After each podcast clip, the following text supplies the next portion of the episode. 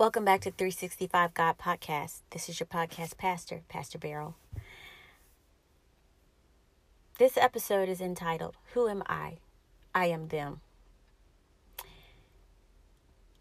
So, on a Saturday, about 1:45 p.m. in the afternoon, after I'd done much running around, mask distributions for those in my community, working with my sorority, going about running, you know, just a few errands errands for myself, errands for my mom, errands for church. And I'm on my way back home because the plumber's told me that he wants to meet at 2 p.m. So I want to be there. I want to make sure that I'm getting this done. And so on my way home, I'm thinking about where I've been. Often, as I do in the car, I reflect. I reflect on who I've come in contact with that day. I reflect on what I'm doing. I reflect. And so, in my reflection for that day, that particular Saturday, I am thinking about all the people I've come in contact with. I've th- thought about the people in the grocery store. I've thought about my sorority sisters. I've even had a few smiles on my face. And all those interactions, I started to come back to the immediate environment of my car. And I realized I am listening to classical music. That realization came after I yawned about three times. And I said, Oh my gosh, I must be tired. I must be sleepy. And I said to myself, This classical music is not helping me. It's so calming, it's so serene. But then, before flipping the channel, I realized that there was something about it that I really loved. I started to realize this is my Saturday tradition. Anytime I'm in the car on Saturday, I'm listening to classical music, a little Red River Radio, a little NPR news, and a little classical music. Just what I need for a Saturday. Just about every Saturday. This is my habit. And then I realized that I did not recognize that this had become a tradition for some time now for me, for a very, very long time. I laughed, I chuckled at myself because I wondered how many people would believe that I listen to classical music or that I'm such a geek about Red River Radio. and so, as I began to think about where did this come from? When, when did I learn this? What what what gave me this love for this classical music? And it was all started in some very humble beginnings in the kitchen of my Aunt Vader, who I loved and who I just miss so very much. Uh, it was not strange for me to go home with her on a Sunday or on a Saturday to find my way because there was no school into her kitchen. She lived right next door to my grandparents. And so if I had to go to my grandparents' house, it was very common for me to just skip through and go over to Aunt Vader's house sit with her, bug her about how in the world did she get the name Vader. Sometimes I'd even relax my tongue a little bit and call her Veda, Aunt Veda. What you got cooking? You got any corn casserole in there? What about that popcorn?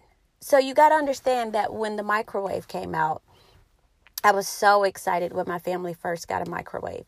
And my Aunt Vader was one of the first people that I knew to have a microwave she told my mom, she says, Betty, you ought to get that girl a microwave.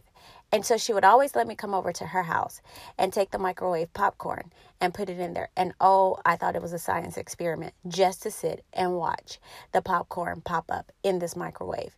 It was a little bit different as it had been on the stove at Big Mama's house, where I would watch these little um, kernels of corn just become so fluffy. And we'd sit there and we'd eat and we'd have a great time.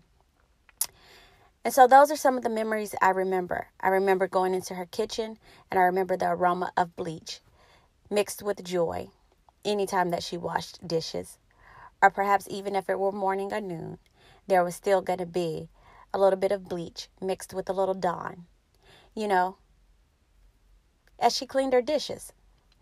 And that that that aroma was accompanied by the melody of classical music which filled the air. So, working together was the aroma and the concert of classical music, just working together. And I remember I'd sit at her table, sometimes with my hands propping up my chin, and I'd ask so many questions and she'd answer me.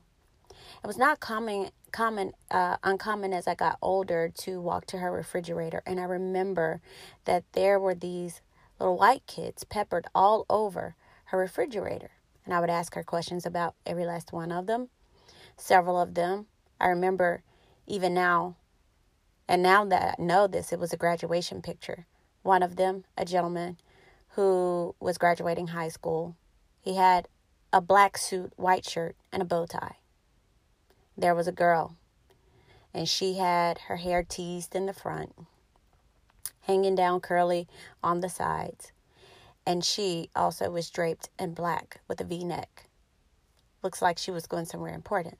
So I lived kind of vicariously through these characters, or these, and I guess they were not characters, but in my life at that point, because I had no relationship with them, they were characters. And so I lived vicariously through these individuals.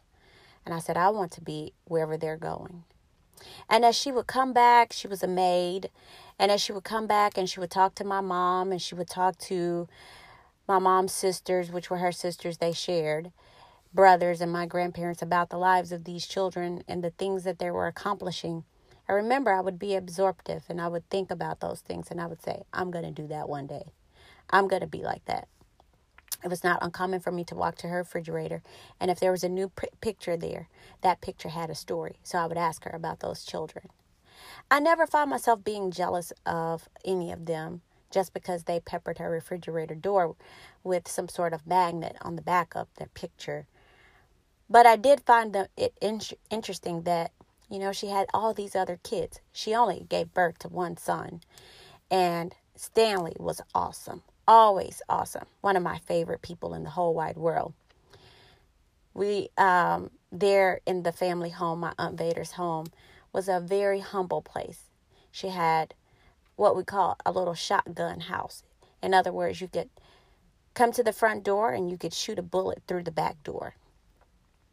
But it was a very calming place for me as a kid. It was a very restful place. I remember it was one of those places that I would seek out to find my peace to find joy. I was always comfortable in her home. It was not uncommon for me to be able to know where the stash of bubble gum was going to be. And I could open the drawer up, and there would be her tobacco and my bubble gum right there together in the same place. I knew not to touch her tobacco, but to engage in my bubble gum, and that I did. And she taught me so much. She taught me resilience. She taught me just how a woman needs to have her business together. For you see, Aunt Vader, never married. From that place, I realized that I have a foundation that and a makeup that comes from a place that is not suited in commercials about skincare, but it's deeper than my skin. It's who I am because of those influencers. And so I'm grateful for the foundation that I have because of those influences like Aunt Vader. I am grateful for those influences I have, like my mother, who's my lasting impression in my life, or my Aunt Rosie, who is the youngest, and I too am the youngest of the family, and I will fight for the family, or my Aunt Cora, who valued life and just had such a real side about her, or my Aunt Dorothy, who put everybody ahead of herself, or even my Aunt Ola, for you see, she cared for the things of the church administratively. And it was not uncommon for her to find herself traveling or, you know, just investing in what a girl ought to invest in. Or my Aunt Sally, who cares deeply for people. Or my Aunt Jeanette. If we can get it done, we ought to get it done. No procrastination. Or my Aunt Camilla, who I share compassion for, for people, period for making places of uh, spaces and places beautiful for those who have to dwell in them and don't have other options. Or my aunt Charlotte, who believes that whatever I have is enough for anybody else. These are my influencers. As a little girl, I remember sitting in the kitchen and with my grandmother, and it was not uncommon for this lady with red glasses on and sometimes red lipstick, white woman, for me to see her on our television. It was the person of Sally Jessy Raphael. And also, there was Mr. Donahue. There was Mr. Donahue also, who I remember seeing on TV, and I thought, wow, these people have a fun job. But years later comes along this lady by the name of Oprah Winfrey. And my granddaddy could call her Big Daddy, would always say, Look at old Ofrey.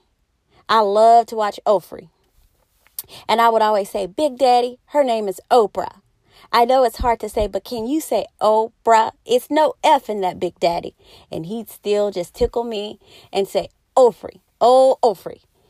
But there was something unique about her. She was doing the same thing as those two people were doing, but she looks like me. I went back to the refrigerator where I stared at those children who peppered my aunt's refrigerator. And I said, oh, This lady is doing what I want to do. She is doing just that. I didn't know at that time if I wanted to be a talk show host or what, but I did know I wanted to do something big to make Big Daddy and Big Mama really proud of me. Mama, Daddy, all of my influencers. Miss Janice Washington, my youth leader at the church. I wanted to make her proud. Yeah. And so that led me as a little girl, I remember I would line, I would go in the bathroom, and I had what I call mirror chronicles. In these chronicles, in my mirror, I would sit there and I would line my dolls up and the first thing I would say to myself first is, Who am I? And I will go deep into myself to find out who is this little girl who's staring back at me? Who is she? What makes her think? What makes her move? And I would always ask God, God, why did you make me like this? Not questioning anything that I didn't love about myself, but just curious. And God would speak to me, and I would have these encounters. And I knew that it was more than my imagination that was speaking back to me, it was someone who was real. No, someone. It was not me talking to myself, it was someone. And so I started to build a relationship with the Lord. And in my mirror, in my times of reflection, as I did earlier that day on that Saturday as I was driving, reflecting. So I sat down and I would put all my dolls out. And before long, I was saying, Welcome to the Beryl Cawthorn Show. Our guests today are Precus and Shampoo. you may laugh at that, but those were my imaginary friends. And my dolls, whoever they were named at that time, were a part of my listening audience. During that time, we would talk about various topics that I'd learned in school, perhaps my history class or something I'd learned in science, or even a math topic. And not before long, my talk show would sometimes turn into a classroom setting. And I would act out other influencers, which have been my teachers and I would act out. And it was like I was rehearsing and reinforcing the lessons that I'd learned from those influencers. I realized that I had a greater foundation that makeup could ever give me. I had a deeper makeup than foundation could ever give me. My foundation was rooted in the ancestry of these individuals. My makeup is who they are. I am who I am because of them. So I had to learn how to answer that question that I used to ask the little girl in the mirror Who am I? I am them. I am all of those influencers who have contributed to my life. I am them. I am their ancestry. I am those who took the time to teach lessons from lessons they had learned. I am so grateful for my mom's oldest sister, Aunt Vader. I am so grateful that she never shied back that she did everything that she did very well. She taught me how to like greens, she taught me how to like eggs. I was the test taster in her home. And as I began to be the test taker in society, I've been able to win. Win lots of hard challenges over as victories because of influencers like her. So, this podcast is dedicated to all those influencers. I've only named a few, but there are a myriad of women, men who have been a great part of who I am. I encourage you to figure out, to think about, to reflect. Who am I? Who is your them? What's your foundation? And when times get tough, you'll be able to go back to those humble beginnings and you'll be able to say, I am them. and I am good.